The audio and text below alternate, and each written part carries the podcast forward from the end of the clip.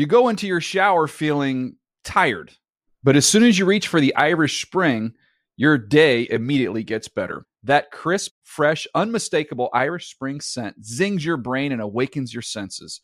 So when you finally emerge from the shower, 37 minutes later, because you pay the water bill so you can stay in there as long as you want, you're ready to take on the day and smell great doing it. Irish Spring Body Wash and Bar Soap. Fresh, green, Irish. Shop now at a store near you. Getting ready to take on spring?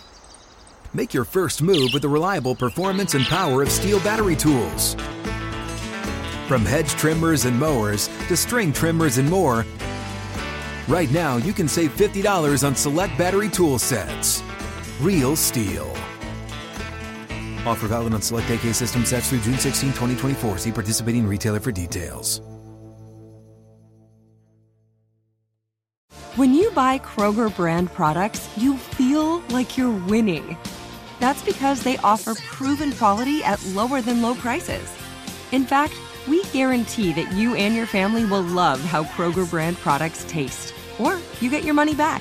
So next time you're shopping for the family, look for delicious Kroger brand products because they'll make you all feel like you're winning. Shop now, in store, or online. Kroger, fresh for everyone. Whether you're a savvy spender maximizing your savings with cashback rewards, a thrifty rate watcher seeking the lowest interest, or a travel enthusiast looking for extraordinary perks, Kemba Financial Credit Union has a visa to complement your lifestyle and unique needs. Apply today at Kemba.org to unlock a limited time 2% cash back on purchases and pay 0% interest on balance transfers for an entire year with a new visa from Kemba. You deserve a card that works for you. Restrictions apply. Offer ends June 30th, 2024. The Season with Peter Schrager is a production of the NFL in partnership with iHeartRadio.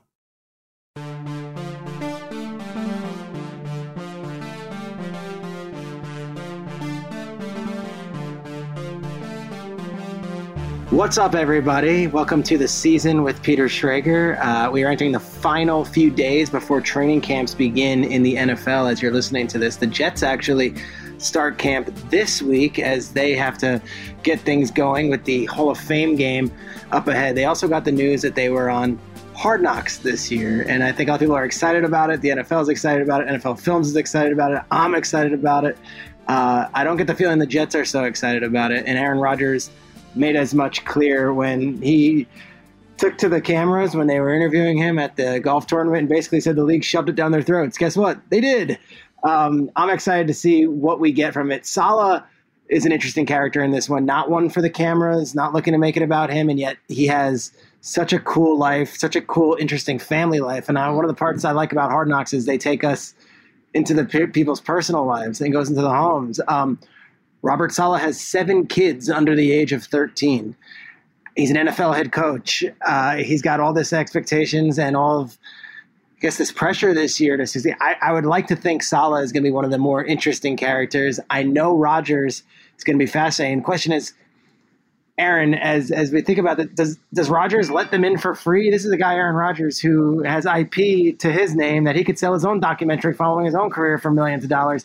Is he going to be open with the cameras? Is he going to be saying, "Hey, let's take a day through my my existence here"? I don't see it. I don't know if Rodgers is going to be so welcoming, especially after we saw uh, the quote that he gave at the golf tournament this weekend. I also wonder, like, does Rodgers have the LeBron setup where LeBron has had people following him at all times, like filming the inevitable documentary? Does Rodgers also have that? He might. Yeah. So I don't know. I also feel like what are you going to get? Like footage of Rodgers going on McAfee's show once a week? Like, I don't know if that's going to make the most enticing Hard Knocks footage. I'd like to see where Rodgers lives. I think that'd be interesting, just from the lifestyles of the rich and famous aspect of it. I'd like to see Rodgers take a day trip to New York City. I would love to be along on the ride on that thing.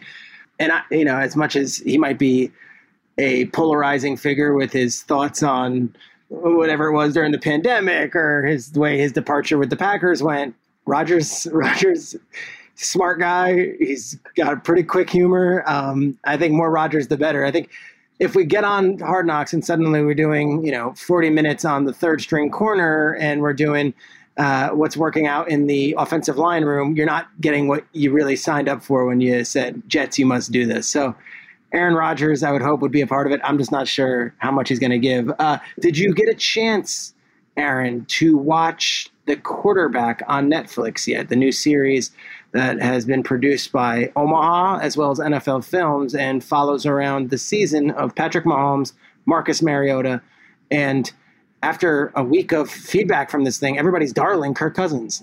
Yes, I am. I think I'm five episodes in so Okay. far. I'm, I'm trying to slow it. I don't want to binge the whole thing because this is kind of like our our content until you know Hard Knocks comes up. So I've been I've been slowly enjoying it, and I I really like it so far. All right, let me give you a couple takeaways that I've had, and I want to hear whatever instant reactions you might have because I haven't really talked about this with anybody except my wife, who has been watching it sporadically with me. Um, one is Cousins the most uh, likable, endearing, most just like I want to hug him and be his best friend guy in the entire NFL. First of all, the guy takes an absolute beating. You never hear him complain his cere- cerebral nature to playing quarterback with the writing down every different play. I think it was episode four, episode three, where they showed him wearing that headset. Which, Yep. what is that called? Brain control? What was that thing? I, I, I don't remember, but like he's watching something and it goes dark if he's not paying enough attention. and it was a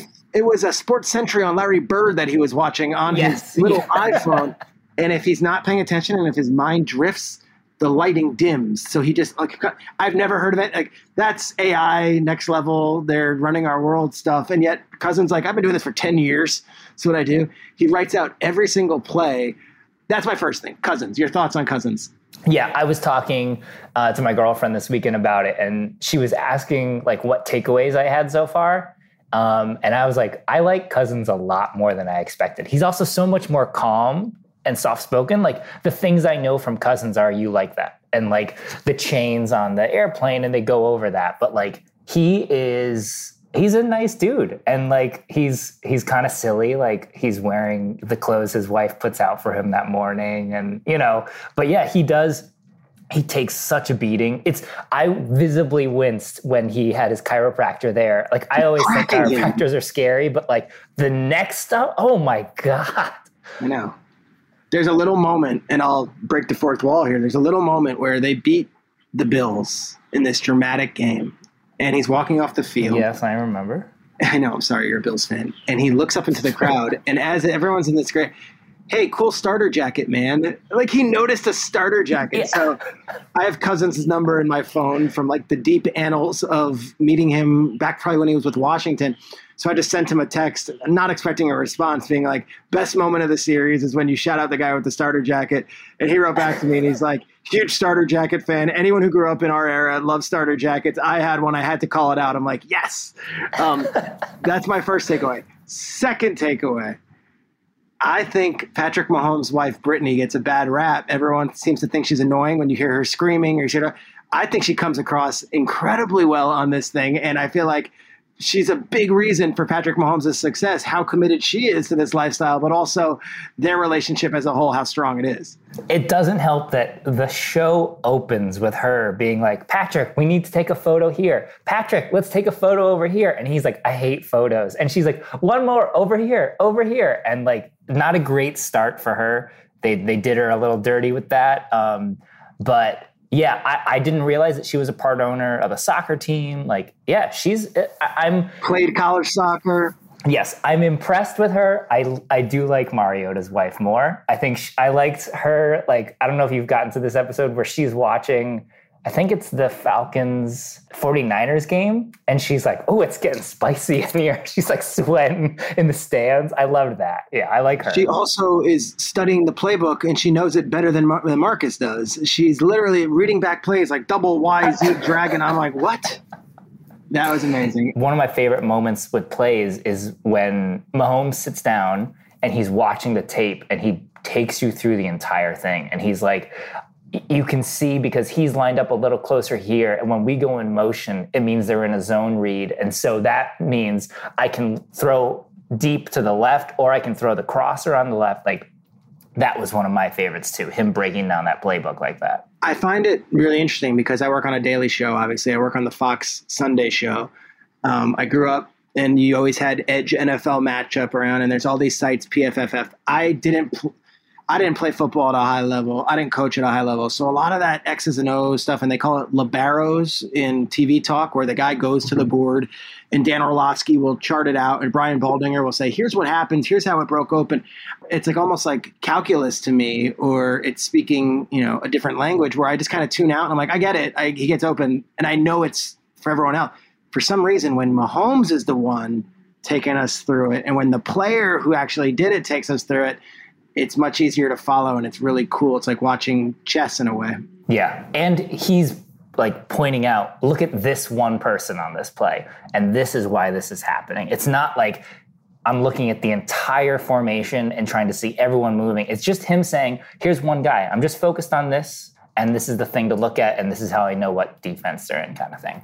I have two more takeaways. Third one Mahomes uncensored, you know, I'm that dude and mother f this and I, it's all I don't know if he's it's almost like he's an actor playing what he thinks like a tough guy and yet it's authentic I guess. It, I don't know he's this warm cuddly like sweetheart of a kid and then he's out there cursing off Maxx Crosby and I'm like all right there's a different side of him. Yeah I also love his he he kind of does the Andrew Luck thing too, right? Yep, good play, good play, like, man. Always compliment uh, to, to Crosby, but Nick Bosa, he was like, "Man, you're great." After after he had the penalty, and he's like, "You were outside the box, but you're great, man." yeah, that was awesome. And my last takeaway is an open question, and this sounds like if we have Good Morning Football right now, I would 100% say this would be our A block to start off the show the three quarterbacks you would want heading into 2023. Let me give you my three first, and then you can yeah, yeah. let it marinate. And if you're a listener and you're a regular listener of this podcast, tweet us, tweet me. I don't know. I'm outside right now. I got planes flying over me. Um, here's what I'm thinking. I want Rodgers. I want this Jets year, whether it's great or whether it's terrible. I want Rodgers. I feel like this is going to be an interesting season for him and for the New York Jets and for the New York media market. I'd love to see Rodgers because they have a hard schedule. They have the hard knocks. They also have the extra week, which is in Canton, Ohio, so they're there early. And then you just have this just this amazing thing. Okay, so that's Rodgers. Baker Mayfield, third stab at this thing, kind of fighting for his career.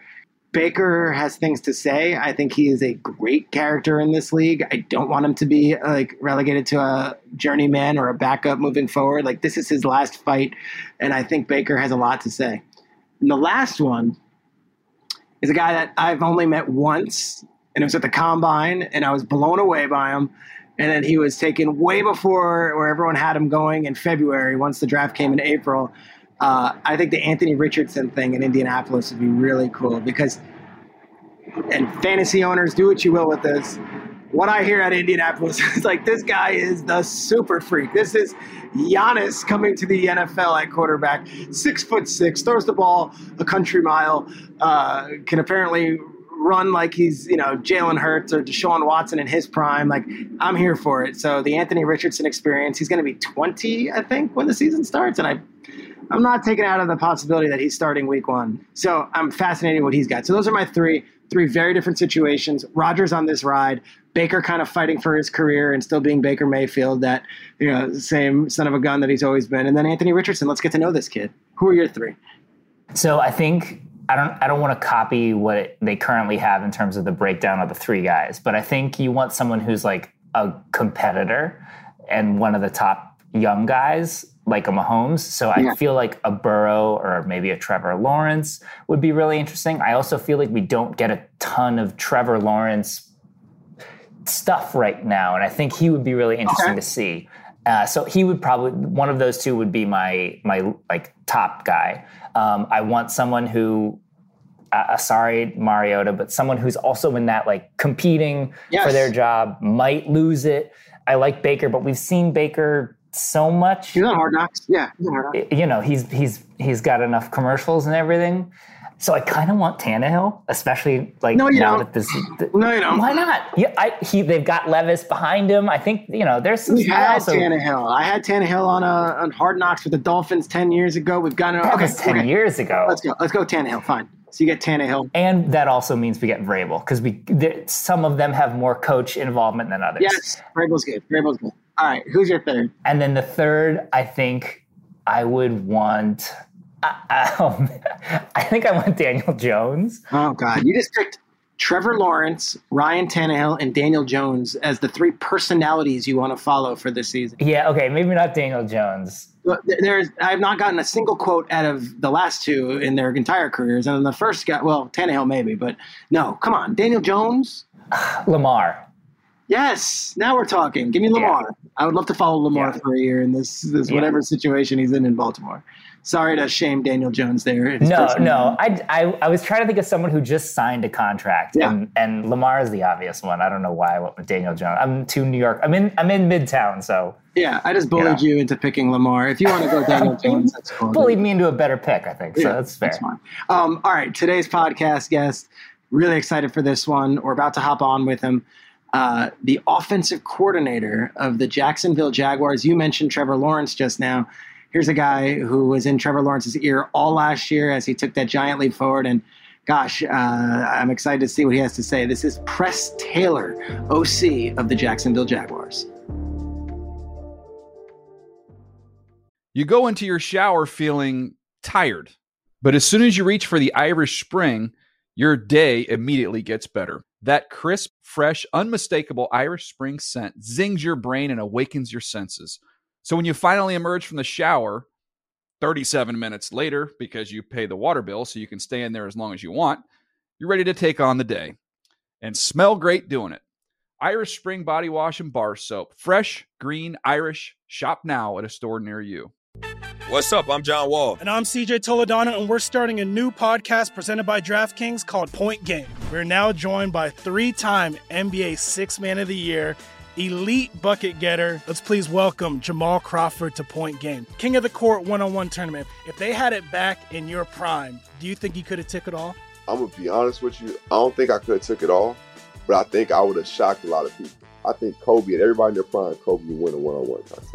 Yeah, I, yeah, because you got to think Love he's going to guard. He don't care about guarding. He's going to guard. He's going to exactly. guard. Like you see him in the Olympics, he's going to guard, and then on I'm top of that, like that. See that? Ladies and gentlemen, please welcome Sam Cassell to Point Game. I remember you came out from prime ten, prime. I mean, he was in a culture shock, and then he's going through withdrawals about winning. Remember what I told you? I said, I said, OG, you think I can get paid and go back and play in college because it ain't it. Check out Point Game with John Wall and CJ Toledano on the iHeartRadio app, DraftKings YouTube, or wherever you get your podcasts. Getting ready to take on spring? Make your first move with the reliable performance and power of STIHL battery tools. From hedge trimmers and mowers to string trimmers and more, right now you can save $50 on select battery tool sets. Real STIHL. Offer valid on select AK system sets through June 16, 2024. See participating retailer for details. Whether you're a savvy spender maximizing your savings with cashback rewards, a thrifty rate watcher seeking the lowest interest, or a travel enthusiast looking for extraordinary perks. Kemba Financial Credit Union has a visa to complement your lifestyle and unique needs. Apply today at Kemba.org to unlock a limited time 2% cash back on purchases and pay 0% interest on balance transfers for an entire year with a new visa from Kemba. You deserve a card that works for you. Restrictions apply. Offer ends June 30th, 2024. So excited for our guest uh, this week. He is the offensive coordinator of one of the best young offenses in the league, and he's got a really cool career, and he's a great all around coach in the NFL. Um, with no further ado, Jaguars offensive coordinator Press Taylor. Welcome to the season with Peter Schrager. Thanks, man. Thanks for having me. Great to have you. Um, you and I have gotten to know each other over the years, but I first became aware of your name uh, post Super Bowl, and I'm gonna go why. And it wasn't because of um, your amazing relationship with Nick Foles or Carson Wentz. Or when I was doing a deep dive post Super Bowl, like the days after, they were like the Philly special. It starts with Press Taylor. Now I know you deflect that that kind of you know it's a team effort. The Philly special. Let's start off right there before we go back any further. We bring it up to speed. Um, take us through Press Taylor's relationship to the Philly special, one of the biggest plays in Super Bowl history. Yeah, so I was the uh, assistant quarterbacks coach in Philly that season. Um, and one of my jobs was just helping Frank Reich, you know, game plan, giving ideas. Um, obviously, that season we lost our starting quarterback late in the year. we're rolling with Nick, you know, at the time of backup going into the playoff run. Frank Reich comes to my office and just says, Hey, you know, we're probably going to need something through this playoff run, some gadgets. Give me, give me your best ideas. Well, one of my things all season long is a basically a glorified quality control being an assistant position coach was to watch everything around the league all the time. I'm tagging film, I'm tagging cut ups or coverages or whatever it may be. So I see a lot of film and I'd spend Monday random nights. random Browns Ravens game. You're watching it Yeah. just because we might see something Yeah, like. I'm watching every plus 20 pass attempt that week. Every Monday night, I'd kind of take two hours Yeah. and just watch across the league different things, explosive plays, red zone passes. That's kind of where I got to that one was just watching red zone passes and seeing that. And it was like a meaningless 20, it would have been the 2016 season, like week 17 game. I think the Bears are out of it playing. I think it was the Vikings. Yeah, so it's Matt Barkley playing quarterback. Alshon's on the field, who's on our team at that time. I tagged it. I had five or six other versions of it from different teams. We just happened to pick. So I have a cut up of, you know, 10 examples of this thing right here, whatever we're going to call it at the time. The same play. Very similar, maybe drawn a little differently, you know, maybe not the quarterback faking or whatever it may be. Yeah. Uh, even college versions, where college rules are different. You can put your hands on the center, toss the ball to running back, and still throw it. In the pros, there's nuances to the rules you can't do. So we were kind of massaging that as we went, but present these ideas to Frank. He's like, I like that one. Let's do that one. Kind of fits some schemes we run, some different presentation down that area. So we kind of take it. Um, that's before the playoff run. We have the bye. We're the first round seed. We get the bye. So we just start working it, you know, once or twice a week, working our way through it, uh, carry it through that bye week, carry it through the Falcons game, carry it through the Vikings game. We have to convince Doug not to call it in the Vikings game in the fourth quarter. Let's talk about this. I love this right here. So Doug Pederson. So we're rolling. You're up 30 points, and Yeah. he's like, "Let's do the play." We'd hit a flea flicker. We'd hit all this stuff. Everything's Torrey working. Smith on a flea flick. I remember. The crowd's going wild. Like he's just gonna feed the momentum right here. Empty the bag, if you will. Yeah, yeah, exactly. And so we're all like, he, he's, I'm going to go Philly special. You guys good? And we're, no, no, no, no, no. Everybody, Frank, Mike Groh, John, we're all screaming in the headset. No, no, no, no, no. Well, you save it, save it, save it. So then we go into, we're playing New England in the Super Bowl and we're practicing. We run, we practice in Philly for the first week. Okay. So we're running all our, everything we got, all our trick plays, everything.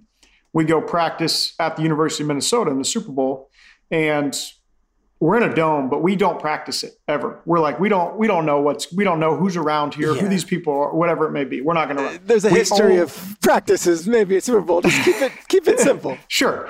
So the only time we rep it the week of the Super Bowl is in walkthroughs in a hotel ballroom where it's just us, just our offensive unit in the hotel ballroom. We walk through it a handful of times, but we've been repping it for almost a month now. So we kind of worked out some kinks and figured it out. And then, you know, we don't know if he's going to call it. You always have these trick plays. Sometimes you carry a trick play the whole year and it never gets called. Just not the right time. Nobody's feeling it, whatever. And then Nick kind of spurred the whole thing. You know, Nick comes off. We take a timeout on fourth and one. Nick comes off. You want Philly. He called it Philly, Philly. You want Philly, Philly, yeah. Philly.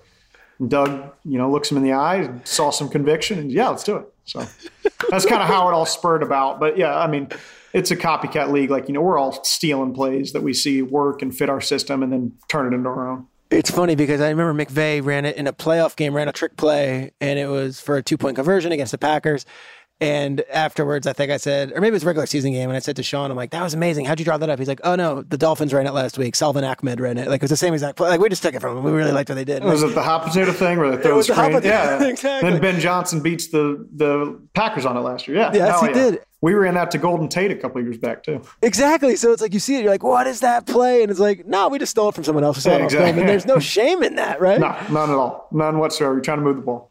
Yeah. Um, all right. Your story for the listeners. You come from obviously, uh, I would say, a football family. Your pops was a Yeah. coach. Your older brother is Zac Taylor, who's the head coach of Cincinnati Bengals. But your path is not as maybe direct as as Zac's, where it was, hey, college superstar into coaching, into Yeah. take the path. You were a high school player going in. You went to played college, but not major Division One. Am I correct? No, I, I originally went to junior college out of high school. So for two, I mean, I'm a six foot tall quarterback. I threw for 2,000 yards in high school. You know, Yeah. we we had really good players, but mostly skill players. But we were old school under center, all that. So one highly recruited guy had some D2, one AA offers at the time, but wanted to play D1 football. So I went to junior college, and my brother had gone to junior college. The same one actually, Butler. Okay, I didn't know that. All yeah. right. So he had, but he had bounced back there. He went to Wake Forest out of high school went to Butler, had a lot of success, went on to Nebraska, had a great career there. So we were familiar with the staff at Butler.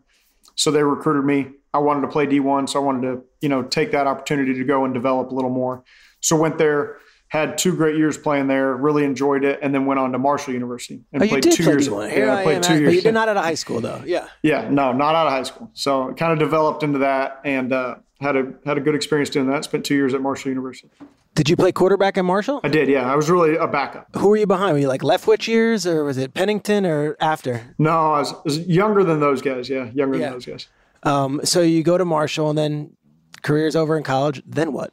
I think I knew early on I was going to coach. I just kind of my dad was my dad coached. My brother was kind of getting into coaching at that point, coming out, um, and so knew I was going to coach. And my brother was at Texas A&M at the time. He was like, "Hey, you can be a volunteer assistant here. You know, you could." I was trying to get in at Oklahoma at the time. That's home for us. Yeah. And then uh, my brother knew some people on staff at Tulsa, and I knew the head coach. I had a my dad grew up with the head coach at the time, Bill Blankenship. So I just sent an email saying, "Hey, I'd love to get on staff here. I'll wash cars. I'll find a place to live. free, I, yeah. I don't need anything. Just Yeah. let me sit in your meeting room." And so he just sent. I sent this long email. He just responds, "Hey, come see me." So the next morning, jump in my car. I'm sitting in front of his office at six o'clock. His secretary says, "Do you have an appointment?" I said, "No." He just said to come see him. I'm here.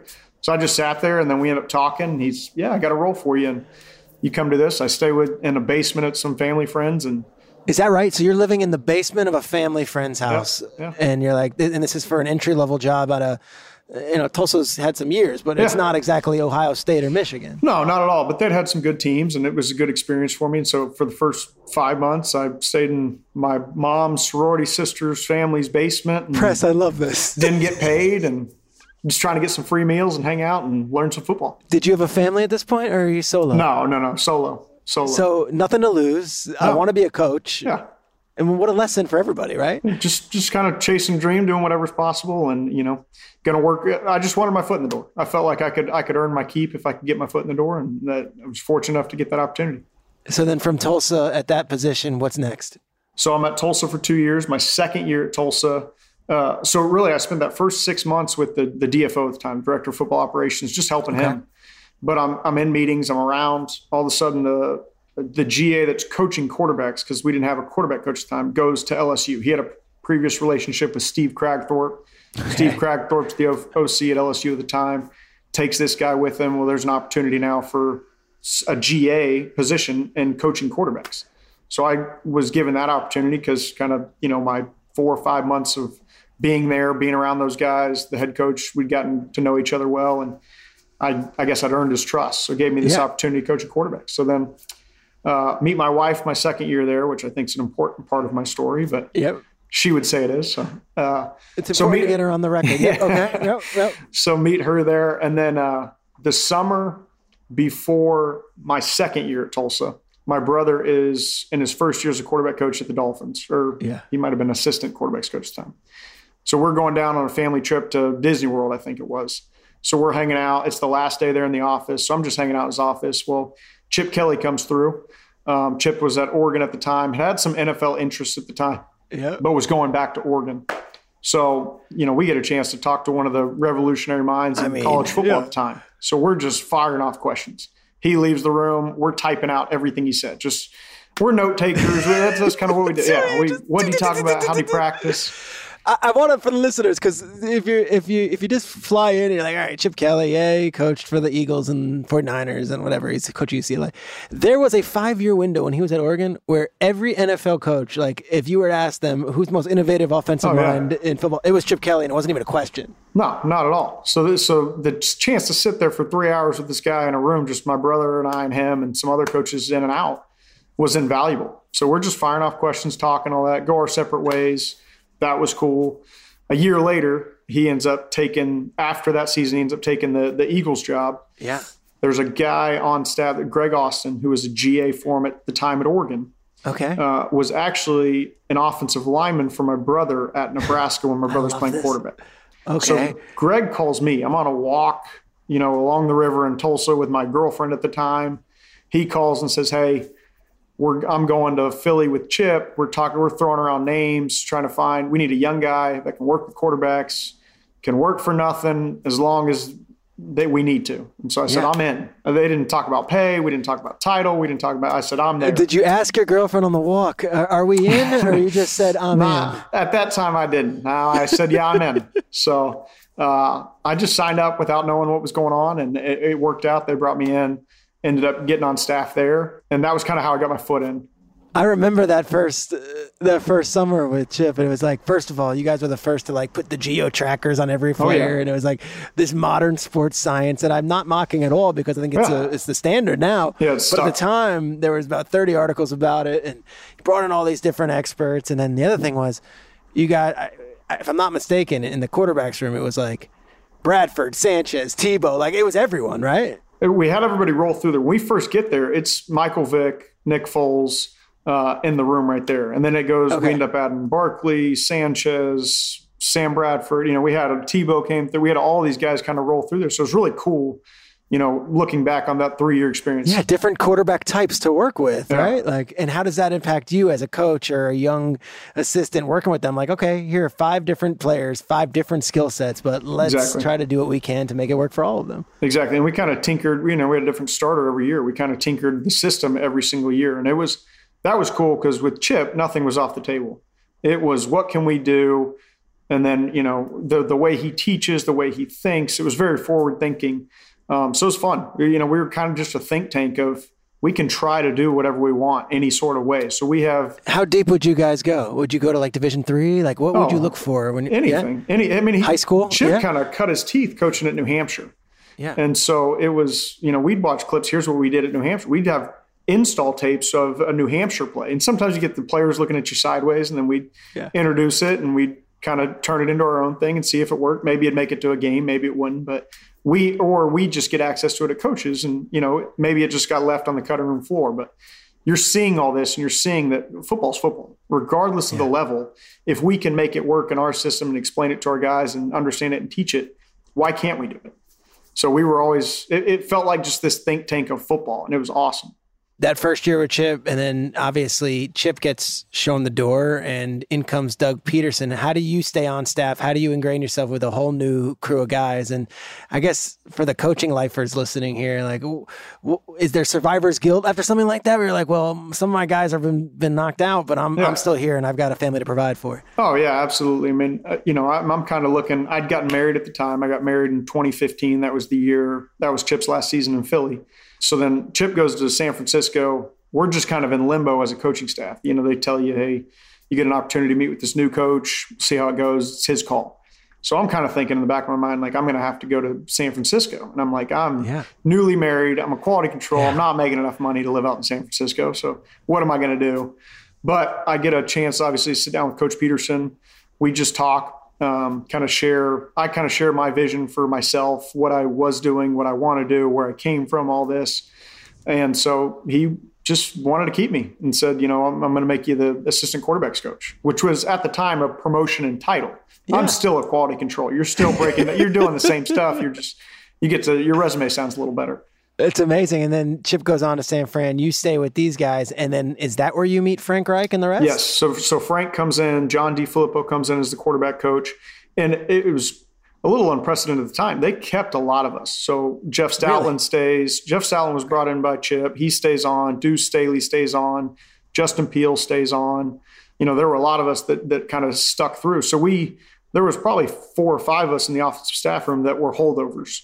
So we had a working relationship. But then that was cool because Doug comes in. Doug brings what they're doing with Andy. Frank brings in what he's done in his past. John DeFilippo had been a coordinator. He brings in what he's doing. And then four or five of us have this idea of what we built with Chip. And so we kind of mesh this whole system together and create, you know, our offense at that time. So it's there's bits and pieces people say the Andy Reid system, the chip spread, whatever it may be. But we just I mean, like you do any season, you just kind of form it onto the players you have and what you know and what you think presents issues for a defense. Uh, that rookie year for Wentz goes well. He wins the job, and then obviously he's having this MVP season, and then you go to Los Angeles and this much anticipated battle against Goff, and he goes down with a knee. Yep. Um, quickly, Carson and you, what was your relationship, and you know the toughness you saw from Wentz to kind of handle that situation where we're going to go on this ride and you're on the team, but gosh, you're not the one throwing the passes in the big game. Yeah, I mean that's the tough part of it. Again, I'm the assistant quarterback coach, so I'm I'm more more or less a fly on the wall. Now I'm offering input to Frank and Coach Filippo and all that, and, and, and I'm a sounding board for the quarterbacks as well. So I got good relationship with all those guys. Um, but Carson goes down. Nick steps in. I'd been there when we originally had Nick. So Nick was there with Chip, we end up, you know, trading Nick with for Sam Bradford. Well, that Carson's rookie year, obviously, we trade Sam to Minnesota. Carson steps in and ends up starting that rookie year. Bring Nick back in as the backup in 17. So we had a previous relationship um, under a different staff. Talk Nick out of retirement, if I'm not mistaken. Yeah, I think I think Nick was borderline retirement there for a while yeah. after after a, a, stint away, Kansas City. Yeah, yeah, and then came back through. So yeah, so we came in and um, Carson goes down, and then it just kind of quickly, as an offensive staff, as quick as we could, we pivot more to the thing that Nick does well. And a lot of that was going back to the success he had under Chip. Some of the play action concepts, some of the RPO game that we developed in that system, we still had in our system, and we just kind of pulled it back out of the playbook and featured it a little bit more. And then we're able to kind of create this run with Nick late in the year. Yeah. Uh, your relationship with Foles, you guys are tight, right? Yeah. So when I got married, my wife comes out, Nick's wife and my wife really hit it off. We end up having kids at the same time. We both have daughters. They end up being close. Um, so really, they started a friendship. We have a professional relationship. And then, you know, you spend time in the off season when they're around getting dinner together, something like that. So we develop a friendship through that. Yeah. So that was cool. I, I've said this before. I, I got killed for it on, it was after you guys beat the Bears in that playoff game, the Cody Parkey double doink game. And I came on camera and said, I don't care if it's Tom Brady. I don't care if it's Peyton Manning. I don't care who it is. And if I need one drive and one game, like I think I'm going with Foles. And it was one of those deals where an NFL network put that out there. Yeah. And it was like a press release and it was on Instagram. And I still to this day, people call me a clown for it. And yet I quietly in, in certain corners will look around and be like, I, I stand by it. Yeah. Like I Foles was just, when, it, when the game was on the line, there was maybe no one better than Nick Foles. Yeah, he did a great job. He, he rose to the challenge. That, those two in 17, the, the NFC championship against Minnesota and the Super Bowl against the Patriots are two of the best quarterback performances. And modern know, football. Just to sit there and watch yeah. him play, and yeah, exactly. I, I, mean, I think he played as well as anybody has in those two, and for the moment they were. You know, it's not just some regular season game this guy pulls. They're two of the biggest games in our, the franchise history at the time, and so he, he to to play the way he did was awesome. You go to the Colts after the Eagles. Um, that's you know with Frank, and then you end up in Jacksonville with Doug last year you get there first time where it's like okay it, yes doug is an offensive coach but it's really your offense the change when you get that title and you get the opportunity to kind of move that with this young quarterback trevor lawrence yeah. um, especially coming off what was just a, you know a forgettable first season with trevor like what was that like going into that that was fun because it was kind of a clean slate. You know, rarely do you walk into a situation where you have this first round kid that, you know, generational talent that gets thrown around a lot, but that was it. But you know, st- honestly struggled his rookie year. He's the first to admit that. And so, but you get this basically piece of clay, and the type of kid he is obviously becomes a big deal. But you've got a clean slate to work with. We've got money to spend that you know the front office was willing to spend and go out and invest in the receivers and the people around him. Um, and then again, we we put together a pretty cool coaching staff and kind of made our own system. So we take what we've done in Philly that Doug and I are familiar with. Yeah. Uh, Phil Rauscher comes in from Minnesota, you know, kind of in, in, the coming from the Kubiak system. Jim Bob Cooter and Mike McCoy coming from more or less the Peyton Manning, Philip Rivers yeah. passing game, which was something I was familiar with being with Frank Reich and Indy. So we, we the three of us kind of have our own language in the pass game. Doug and I have our language from Philly. Phil kind of has these revolutionary ideas from, in, in our world, revolutionary ideas from the Kubiak system, the Shanahan thing taking over. And so we just kind of put this together and then we molded around this really special young quarterback, uh, you know, bringing in Christian Kirk, Zay Jones, Evan Engram, Travis Etienne, and just kind of tried to massage it to fit our skill set, uh, the skill set of the guys around them and, and, and be creative and, you know, again with Doug, Doug's encouraging us to to think out of the box and do whatever we need to do to create the offense that we're going to become. Two different Trevor Lawrence questions. A, When did you first see, and it could have been the first practice you laid eyes on him, like this guy's special. When, when was that moment for you where you're like, "Ooh, this is something different"? Yeah, I think just watching him throw through the OTA process, just routes on air, it's like this is the ball never hits the ground. You know, it's just kind of that yeah. type of thing where it's on air. That's what you'd expect, but you know, he, he was special in that regard. And, and I'd been around really good high picks, yeah. you know, you know, Michael Vick, Sam Bradford, those type of Carson Wentz. You've been around those high picks and you'd seen it and you're like, okay, it, it's, it's on par with that. It's special. Um, and then just getting to be around him through the offseason, you're like, this guy's a really laid back, you know, nothing seems to bother him. He doesn't get, but you don't know. You haven't been in any fire with him yeah. yet. Go through the season. We kind of start out highs and lows. You know, things are going good. We hit a little rough patch, but you believe like this guy's something special. But the mindset I think really showed up to me, particularly, was the Baltimore game. That's kind of yeah. where we started to hit our stride, where the fourth quarter, we need a drive to win the game and he looks like he's just playing catch in the backyard. You could feel from the press box, you can feel this momentum building in the way the kid's playing. And the confidence. The, the, confidence, the way he's throwing the ball. I mean, you're just watching him throw it and you kind of know there's a little more conviction in that. You see the passion come out and the way we win the game and all that. So you start to see that. You start to think like, okay, this this mindset thing with the kid's real. He he is steady. He's even keeled. He's composed, but he's passionate. Like he is a he is a fiery fighter and that's kind of just what you wanted to see. You hadn't really seen yet. Yeah. Um, and of course, you know, the, the great high school player, great college player, but after the first year of the pros, it's like, all right, well, that doesn't mean anything in the NFL. Sure. Um, and to hear that he's a laid back, I, I don't know Trevor. I've never interviewed him. I don't know him, but everyone says yeah. he is as authentic as it comes. He is who he is. He's not trying to put on airs and yeah. either, you know, the players, they all love him. So what is that quality that you see from him that really makes him stand out? That's the biggest. Honestly, we were playing. We played golf with a couple buddies uh, two or three days ago, and I had a buddy that's a Jags friend that didn't know him or anything like that. And we yeah. get off. He's like, "Is he always like that? Just chill?" I said, "Yeah. You know, I've, I've never really seen him lose his cool or anything like that. Uh, I've seen him get intense and a little more competitive, but he's pretty much just always the same guy, even keeled. And I think just the authenticity that he carries himself with, guys appreciate that. He he is humble, but he's accountable. You know, if something goes wrong, he's the first to say that's all me. If whether it's him or not, he's the quarterback. He's going to stand there. He's going to take the arrows for his guys, and I think guys see that and guys respond to that. I mean, when you know what you're getting out of a guy, you know he's got your back.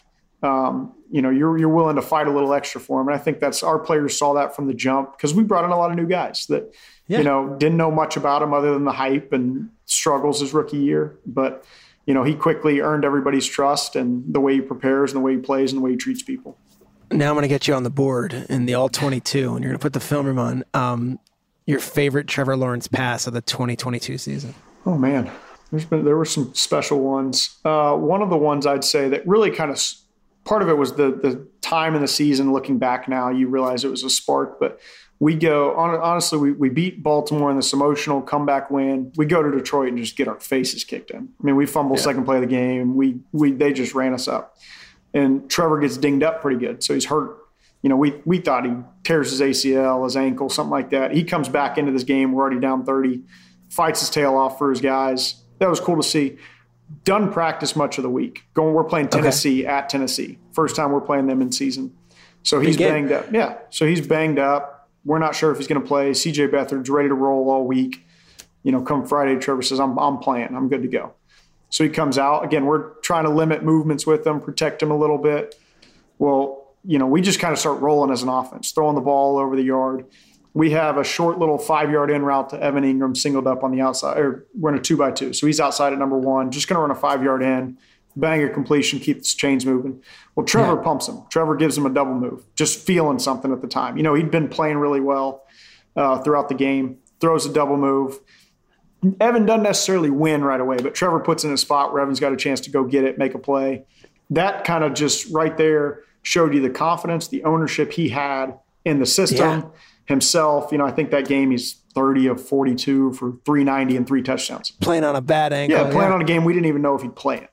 Uh, and that really sparked us. I think that kind of kicked us into a five, six game win streak or something like that at the time. So. And it also shows the ceiling, right? Like, yeah. it, or the unlimited. Like, oh wait, he can do that. Exactly, and, it, and, the confidence to do it. You know, that's not something we necessarily we talked about. Hey, you've got the green you light coach to, do, to do that, right? No, not necessarily, but he does it. He gives him a pump. He has faith in his guys, and he can throw it right where he wants to throw it, and guy makes a play. So that that for us as a coaching staff was like, okay, this guy's special. There's something different. He believes in this. His teammates believe. That was a, a big turning point for our season there with that throw. But you know, there's a number of other throws. The you know, in the Dallas late in the Dallas game, I think it's fourth down. He's scrambling. He throws yeah. one. It goes basically through a guy's hands over his head, hits Zay Jones, keeps us rolling, walk off field goal. There were a couple things like that uh, that I, I could name a few that were just special type throws. And the potential for him unlimited?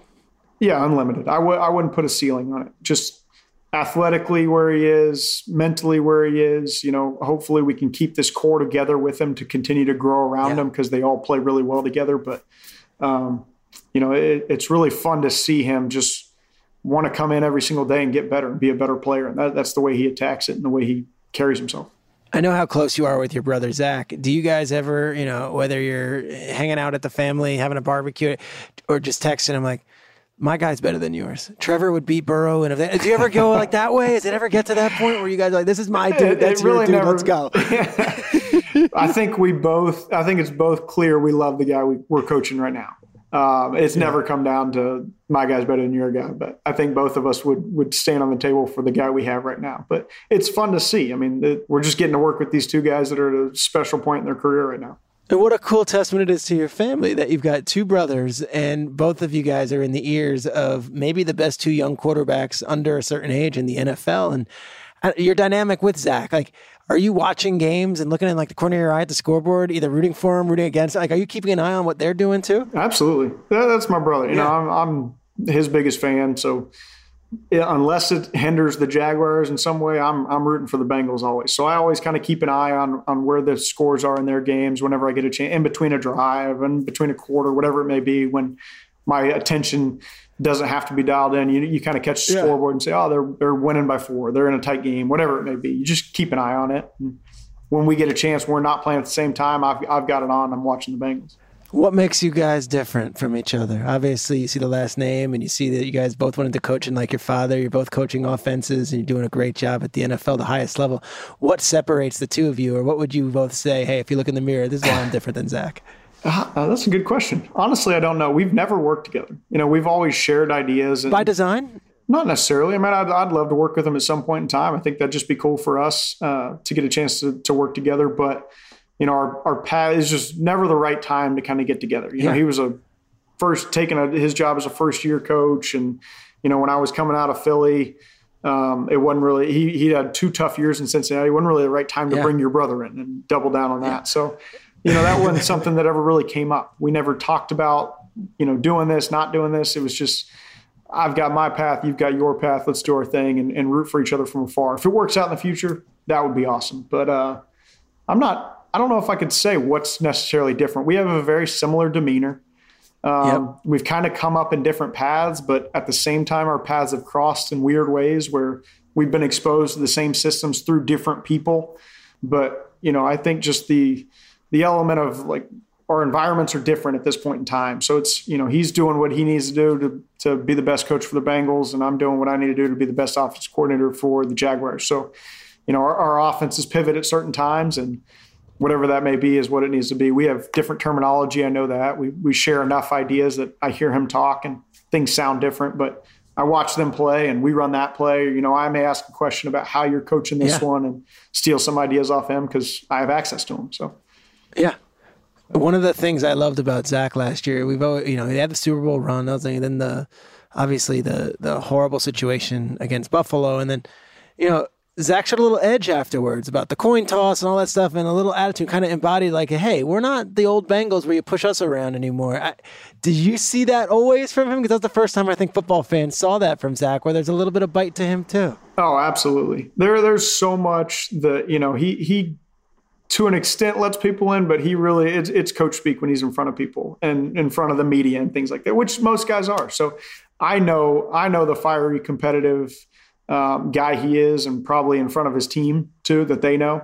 And you know I've seen it as a competitor, of him growing up and watching him coach and talking to him, and you know I know how aggressive his demeanor is, his mindset is, and then I also see what he puts in front of the media and all that. So I don't know that people have seen the true Zac that he presents in front of his team or that I know him as, but you know, certainly proud of the way he presents himself and, and you know, where he's gotten his team at this point. Dude, it's so cool that you're both doing it, obviously, but on an individual level, your path has been great too. And now you're at this point, and we look at this Jaguars team heading into 2023, just to bring it up to speed. Um, a sexy pick for a lot of people. Like it, it was there, they were on the cusp, they had Kansas City on the ropes. What's the message to the team going into 2023? And is it one of those where it's like, don't read the headlines, just worry about ourselves? Yeah, I think we've always kind of been that way. Even last year when we started out, and, and a lot of it stems from Coach Pederson. You know, he's the same positive, optimistic, consistent guy every single day in front of the team. And we've always kept the focus on us. You know, we don't care if people are saying we're the same old Jaguars, oh, this is a new age thing, you know, they're, the up and coming team. None of that matters to us because the coolest thing about this thing is, you know, you got to go prove it for three hours every Sunday. And so yeah, none of it matters whether you're hyped, favored, underdog, whatever it may be. And our guys, we have we have really high character players that understand that. And everybody kind of wants to prove that Sunday that we're ready to roll and we have an opportunity to win and we can put our best foot forward. So our focus has solely been on getting better. And that's the message from Coach Pederson. That's the message we relay to our players. That's the cool thing is you hear them say that. You know, we we hear the expectations. It's, it's hard not to hear all that, but I don't think any of that matters to our guys at this point in time because at the end of the day, they're going to kick the ball off on Sunday and you're going to see who the better team is or who's going to come out on top of that game. You go into your shower feeling tired, but as soon as you reach for the Irish Spring, your day immediately gets better. That crisp, fresh, unmistakable Irish Spring scent zings your brain and awakens your senses. So when you finally emerge from the shower, 37 minutes later, because you pay the water bill so you can stay in there as long as you want, you're ready to take on the day and smell great doing it. Irish Spring Body Wash and Bar Soap. Fresh, green, Irish. Shop now at a store near you. What's up? I'm John Wall. And I'm CJ Toledano, and we're starting a new podcast presented by DraftKings called Point Game. We're now joined by three time NBA Six Man of the Year elite bucket getter. Let's please welcome Jamal Crawford to Point Game. King of the Court one on one tournament. If they had it back in your prime, do you think you could have took it all? I'm to be honest with you. I don't think I could have took it all, but I think I would have shocked a lot of people. I think Kobe and everybody in their prime, Kobe would win a one on one contest. Yeah, I, yeah, because you got to think Love he's going to guard. He don't care about guarding. He's gonna guard. He's going exactly. guard. Like you see him in the Olympics, he's going to guard, and then on I'm top of that, like that. See that? Ladies and gentlemen, please welcome Sam Cassell to Point Game. I remember you came in my room crying, tears, crying. I mean, he was in a culture shock, and then his, he's going through withdrawals about winning. Remember what I told you? I said, I said, OG, you think I can get paid and go back and play in college? You think I need it? Check out Point Game with John Wall and CJ Toledano on the iHeartRadio app, DraftKings YouTube, or wherever you get your podcasts. Getting ready to take on spring? Make your first move with the reliable performance and power of STIHL battery tools. From hedge trimmers and mowers to string trimmers and more, right now you can save $50 on select battery tool sets. Real STIHL. Offer valid on select AK system sets through June 16, 2024. See participating retailer for details. Whether you're a savvy spender maximizing your savings with cashback rewards, a thrifty rate watcher seeking the lowest interest, or a travel enthusiast looking for extraordinary perks, Kemba Financial Credit Union has a visa to complement your lifestyle and unique needs. Apply today at Kemba.org to unlock a limited time 2% cash back on purchases and pay 0% interest on balance transfers for an entire year with a new visa from Kemba. You deserve a card that works for you. Restrictions apply. Offer ends June 30th, 2024. Let me ask you, uh, as we're in July right now, um, you know, I remember when Robert Griffin and I kind of had that big breakout year, the following offseason, there were a lot of articles about defensive coordinators spending the offseason kind of constructing ways to stop whatever the Shanahans had built for Robert Griffin. And, you know, there was a lot of copycat around the league with that. As an offensive coordinator, what do you do during the offseason to improve your skills to get your offense even better? And is there a certain point where you're like, all right, I, I need to have this as vacation, but hey, I got to get in the lab also this oh, offseason. Oh, yeah. Now's my time to do it. Yeah, it, you're constantly doing it. From the moment the season ends, you kind of do your exit interviews, you sit down with your staff, and we kind of mapped out, you know, it ended up being, we started like, all right, let's find five things we really need to improve as an offense, you know, whatever that may be. As the offseason yeah. went, it evolved. I think right now we had like 19 points of we need to do better at this. Okay, what does that mean? Mm. That could be 19 things, things. That's what we ended up with. I love this. Not 20, 19. And it, it goes all. It just evolves. You know, it's it's five. It, it just ended up that way. Of and yeah. week, it could be a hundred. You know, there's all these little sub points yeah. off of it, but.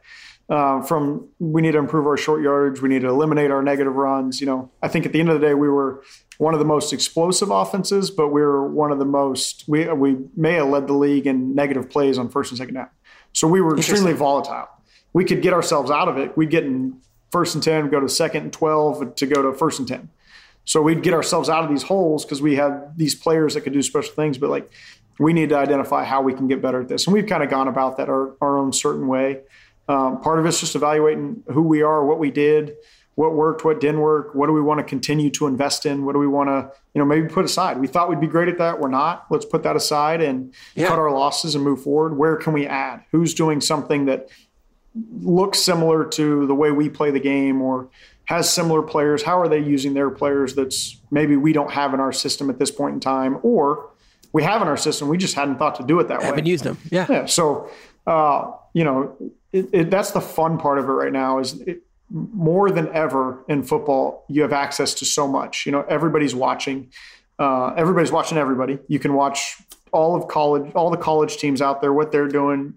Twitter, you see some crazy high school D3 play. No ideas off the table. And you can you have access to all that. You can see all that. You can read these articles. You can listen to podcasts of guys' philosophies and how they got to where they got to. And so I, you know, I've been asked a couple times, what's your hobby? What do you like to do? I, I like football. So I like to watch football, listen to football, and old games on NFL. My wife got on me the other day. She said it's the offseason. You're not watching NFL Network. Not allowed to watch the yeah. 2016 Cowboys Week 15 game that's on it, whatever it was and you know it's hey, just press you and me both. Exactly. I was last week last week i was at a thing for fox and i go up to greg olsen and kevin burkhardt and i'm like i was up this week.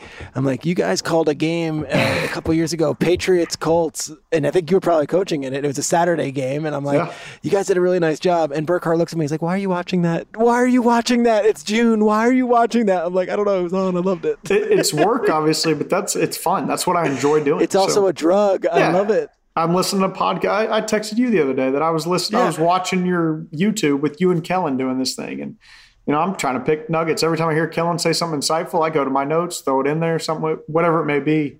Um, so that's the, the fun part of it right now is you can constantly learn, you can constantly grow, constantly evolve, and if there's something I think can help our team, then I'll steal it, I'll take it, I'll turn it into ours, and present it to our guys. Um, let's do a little rapid fire here. Uh, your father was obviously a, a legendary high school coach. Um, who was your greatest mentor in this profession? Would you say it's your pops? Um, I would say it's my brother, just because now okay. my, my dad was coaching, but he got out of coaching before I was even born. So he coached us, but he wasn't coaching okay. college at the time. Yeah. Um, so my brother and I, have, my brother's obviously five years older than me. He's always been ahead of it. So he, he was always kind of, I could call him and you know, how do I deal with this coming up? Because maybe he went through it before. Um, so I would say him, and then Frank Reich and Doug Pederson are certainly two other names that you know, and Chip Kelly's influence on me. I would say that's that's never really left my mind and stuff like that. So those those guys, you know, my my brother and Frank are probably two that I talk to the most, and then obviously Doug, I can walk around the corner and talk to them. Who is the player that you've coached that you've looked at and said that's that's just the biggest physical freak I've ever been around, and this is this is a special dude that I've coached. I mean, Michael Vick. Yeah, even at that even at that age. I'm 24 years old when I get in the NFL. I've played with yeah. Michael Vick on Madden for 10 years before that, and that was the one. You know, you're not allowed to play with him. It's different. No, so. yeah, it's him, him and Alge Crumpler and Brian Finneran. You cannot play with that team. yeah, I think that was oh, exactly. oh, I think it was 04 Madden. Yes. Yeah. So so Michael Vick was the one that's like this guy is a, a monster. Just the way he throws the football, the way he moves, effort like that was really, you know, in terms of being on the field with, watching him day in, day out, just a physical freak. Jason Peters, you know, left tackle yeah. for the Eagles, one of those yeah. guys is just his ability to move another grown man was incredible. And then the thing I tell people too is, uh, as a coach, the opponent, when we went to, in 2017, we went to Carolina on a Thursday night and okay. watching Julius Peppers and Cam Newton run out of the tunnel, it was just like, wait, what are those two? Like those what two don't belong on the same field as the others. Yeah. Yeah. They were just athletic specimens. So it was cool to see. It's just cool to, you know, get to be on field level with those guys and see those guys every single week. Yeah.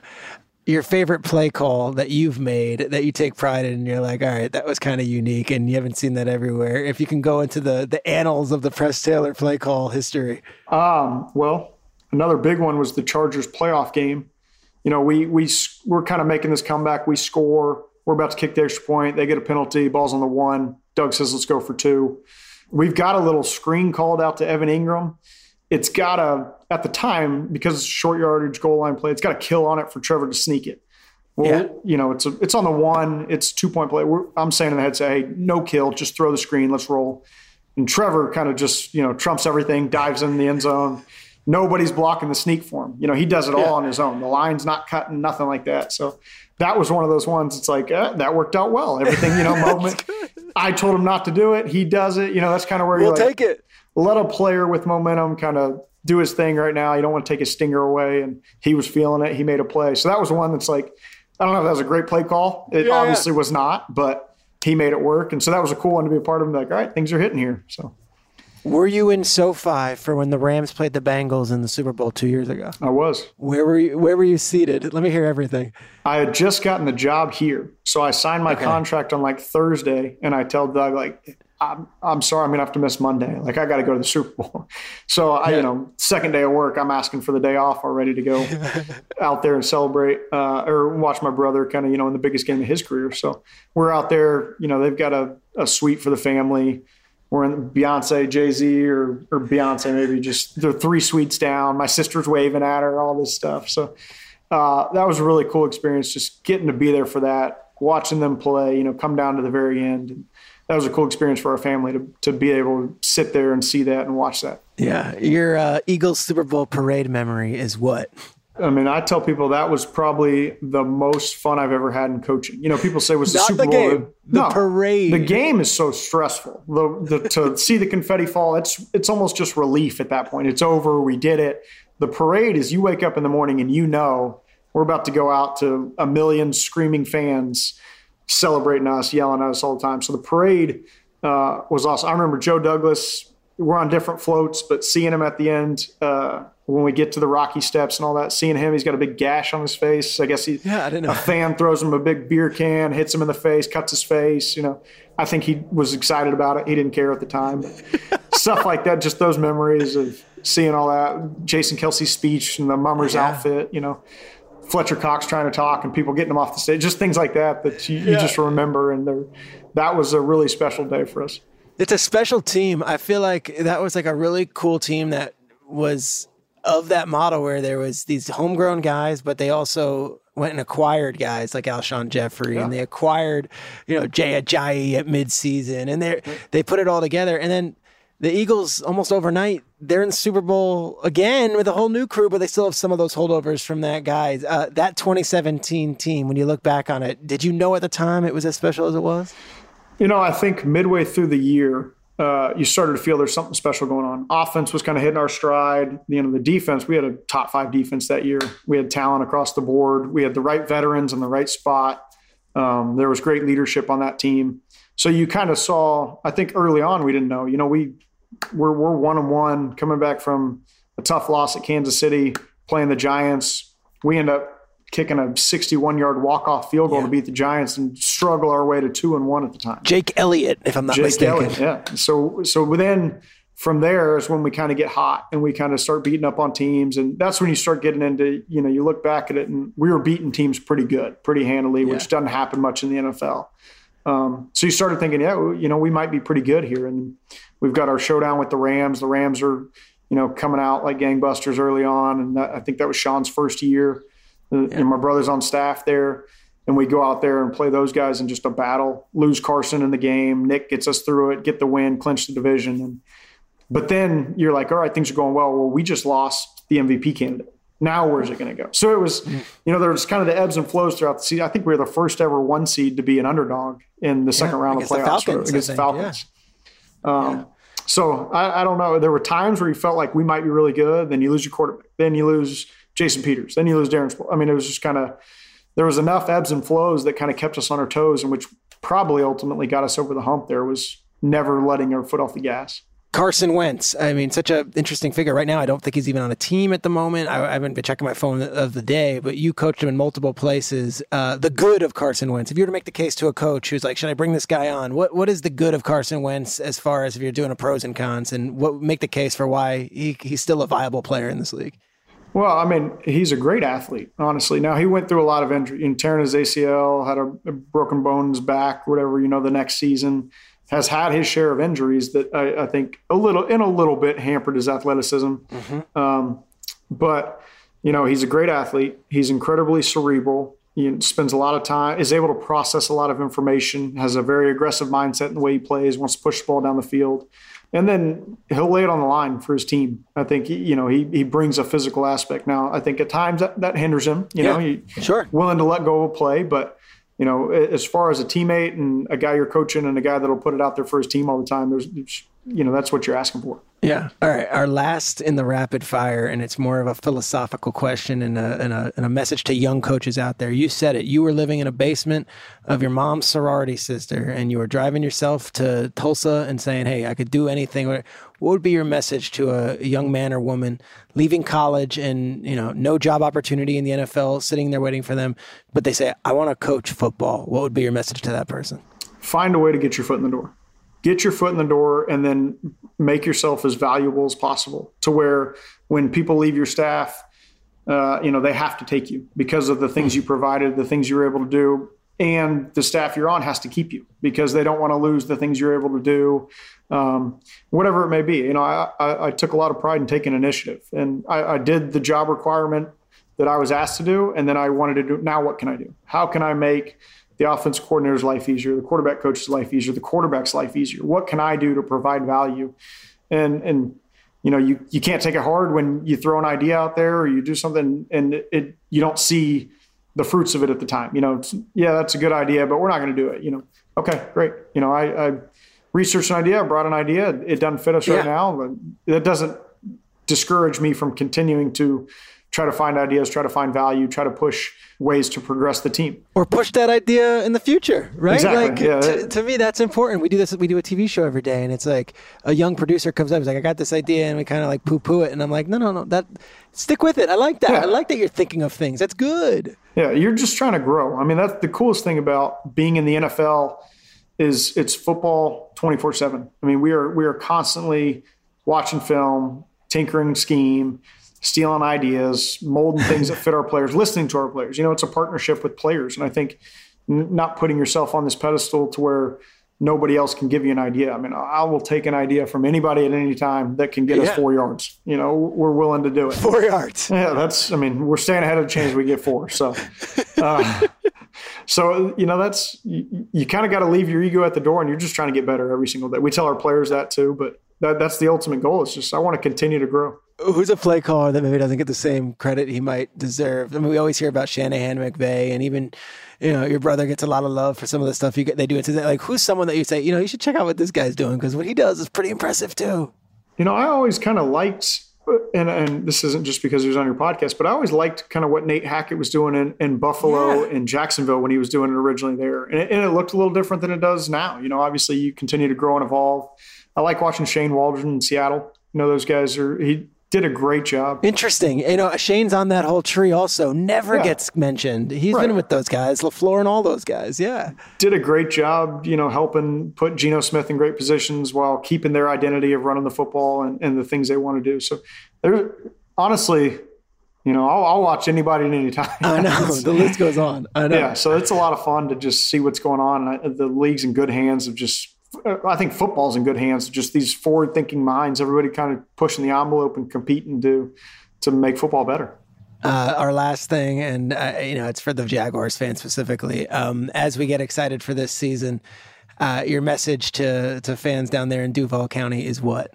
I think there's a lot to be excited about. You know, obviously we we have we have the right guy pulling the trigger, and I think that's the biggest thing. Um, you know, we'll, we'll go a long way. I think with Trevor Lawrence as our leader uh, and and Coach Pederson, obviously the guy at the front of it all. With those two, I, I, think my message to the Jaguar fans is we're in good hands. You know, just just stick with us, keep showing up. The the last two, they were essentially playoff games, Titans game, the Chargers game. Awesome environment, right? Our crowd was as good as any crowd I've ever been in. Yeah. And so when, when Duval comes out, it, it's a it's a pretty special thing, and our players feed off it and stick with us. We got the right people leading the charge. So. All right, from the basement of the sorority sister's house to the grunt work uh, under Chip and you know helping with the Philly special to now being the offensive coordinator, one of the hottest teams and the sex. I say sexy. I don't know if the word sexy makes sense, but you know the one that they're a hot pick for this summer. Um, Press Taylor, I'm so happy for you to come on the podcast. Hope you had a good time, and we appreciate you taking the time, especially during your one vacation week before training camp gets going. I appreciate it, man. Always good talking to you. Awesome stuff. Press Taylor, Jaguars OC on the season. That was great. I'm bringing in our producer, Aaron Juan Kaufman. Aaron, you've been on uh, riding shotgun with me for most of these podcasts. Uh, there's something that I like. I smile when I hear I was living in the basement of my mom's sorority sister because she lived near Tulsa. That I'm like, I love that stuff. I love that. And of course, he, you know, he finds his own way, but pretty cool story out of Press Taylor too. Yeah, yeah, um, and especially with last week's too, we have working at Enterprise Rent a Car and yeah, Brad Holmes living yeah. living in the one room apartment, uh, you know, at the end of the train line, uh, and now you know, press like going driving all night to get somewhere. He doesn't have an appointment or anything. He's just like, yeah, I'm here. He told me to come meet him, and here I am for to talk. You know, I started with the Philly special with press because I love that part of the Philadelphia Eagles season, and I was obviously coasting Good Morning Football at the time, and there was all sorts of coverage about that play. And in like the hours afterwards, I remember talking to someone with the Eagles, and they're like, "I'm like, where the hell did that play come from?" And they're like, "24 year old Press Taylor, find him." And I'm like googling who that is, and he's in the bottom of the org chart. But like, isn't that a sweet message that like it can, any ideas can come from anywhere? And in that case, it was the assistant quarterbacks coach who essentially was basically, uh, you know, a low level guy at the time, but now he's the offensive coordinator of the Jaguars. Yeah, I also love him talking about every time you assemble this like new collection of of coaches, whether it be offensive or defensive, they're all bringing in influences from the Yeah. Chip Kelly system, the Andy Reid system, the McVay system, and and you get like parts of each of them, which is a really fun thing to think of. And and none of these coaching staffs are like static and, Yeah. and just the same thing no matter who's at the head of it. So uh, that's I loved hearing about that too and all of the different people he's worked with. It's really cool. Um, we're wrapping up two weeks in a row of doing Lions GM last week, Jaguars OC this week.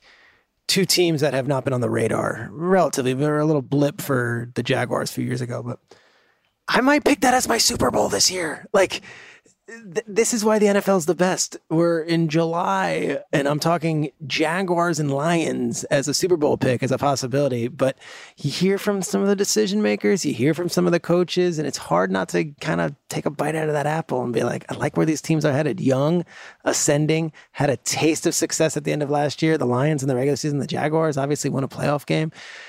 Ah, it's almost here, dude. It is almost here. It would be it would be wild for the Kansas City Kansas City's next rival to be the other bro, the Yeah. other Taylor Yeah. brother. They went from Yeah, Zac Taylor to right, Press Taylor. Um, all right, this is the season with Peter Schrager. We love you guys listening. Uh, we're gearing up. Training camp starts soon. Uh, on behalf of Aaron Wong Kaufman, our awesome producer, and Jason English, and Grace Fuse, and and Kurt, the great editor, and of course we've got our folks back in LA, and we can go down the list. Jason Kleinman doing an awesome job, and Meredith Batten and her team, Matt Schneider, his squad, David Jurenko, who runs the whole show as far as digital goes, and then of course, uh, we talk about you guys, the listeners, keeping this thing going. I feel like I don't want to say it's a cult, it's a cult uh, favorite because that means it's a small favorite and it means it doesn't have a huge audience. But the truth of the matter is, the amount of texts I get based on these these interviews, whether it be the Kellen Moore, the Nathaniel Hackett, or even the Hank Azaria one a few weeks ago, got a lot of love. So. We'll keep them coming. I love doing it, and uh, we love that you're listening. Tell your friends, subscribe, and uh, let's keep on rocking as the season approaches.